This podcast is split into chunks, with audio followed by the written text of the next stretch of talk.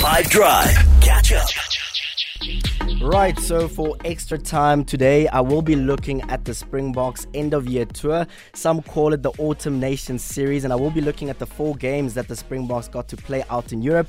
Now, the first game against Ireland, the team who is currently ranked world number one at the moment, was quite a tough encounter. They lost with a nineteen sixteen scoreline.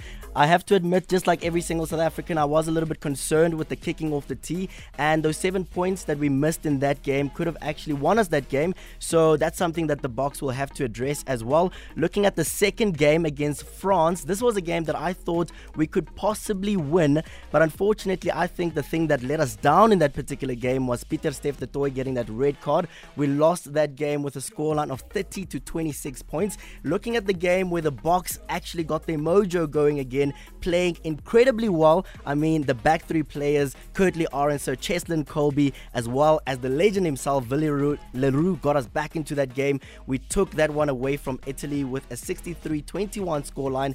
And then it was the big one at Twickenham this past weekend. I have to admit that I'm incredibly proud of the boys, the way that they came back and the way that they reminded the world that we are still the world champions. We beat England at their home stadium in London with a scoreline of twenty-seven to thirteen points. Big shout out to Kurt-Lee Arendse yet again.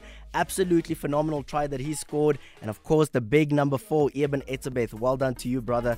Crossing the tee and scoring that second try for the Springboks. As we look to the World Cup that is set to be hosted next year, I do have a few concerns. I would love to avoid the tweets from Rassie Erasmus because I actually want him to be with the team in the stadium when we play the Rugby World Cup. I am also concerned with the injuries the injuries that we have in the squad at the moment. I'm hoping like players like Handre Pollard come back into the squad as well. But looking at the series as a whole, I would wrap it up with one word, and I would say that I'm quite pleased with what I saw from the lads on the field out in Europe.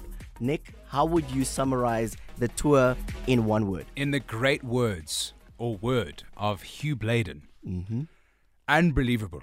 Unbelievable. Unbelievable. Especially that last game. Catch up from some of the best moments from the five Drive team by going to five F M's catch up page on the five F M app or five F M dot co dot za.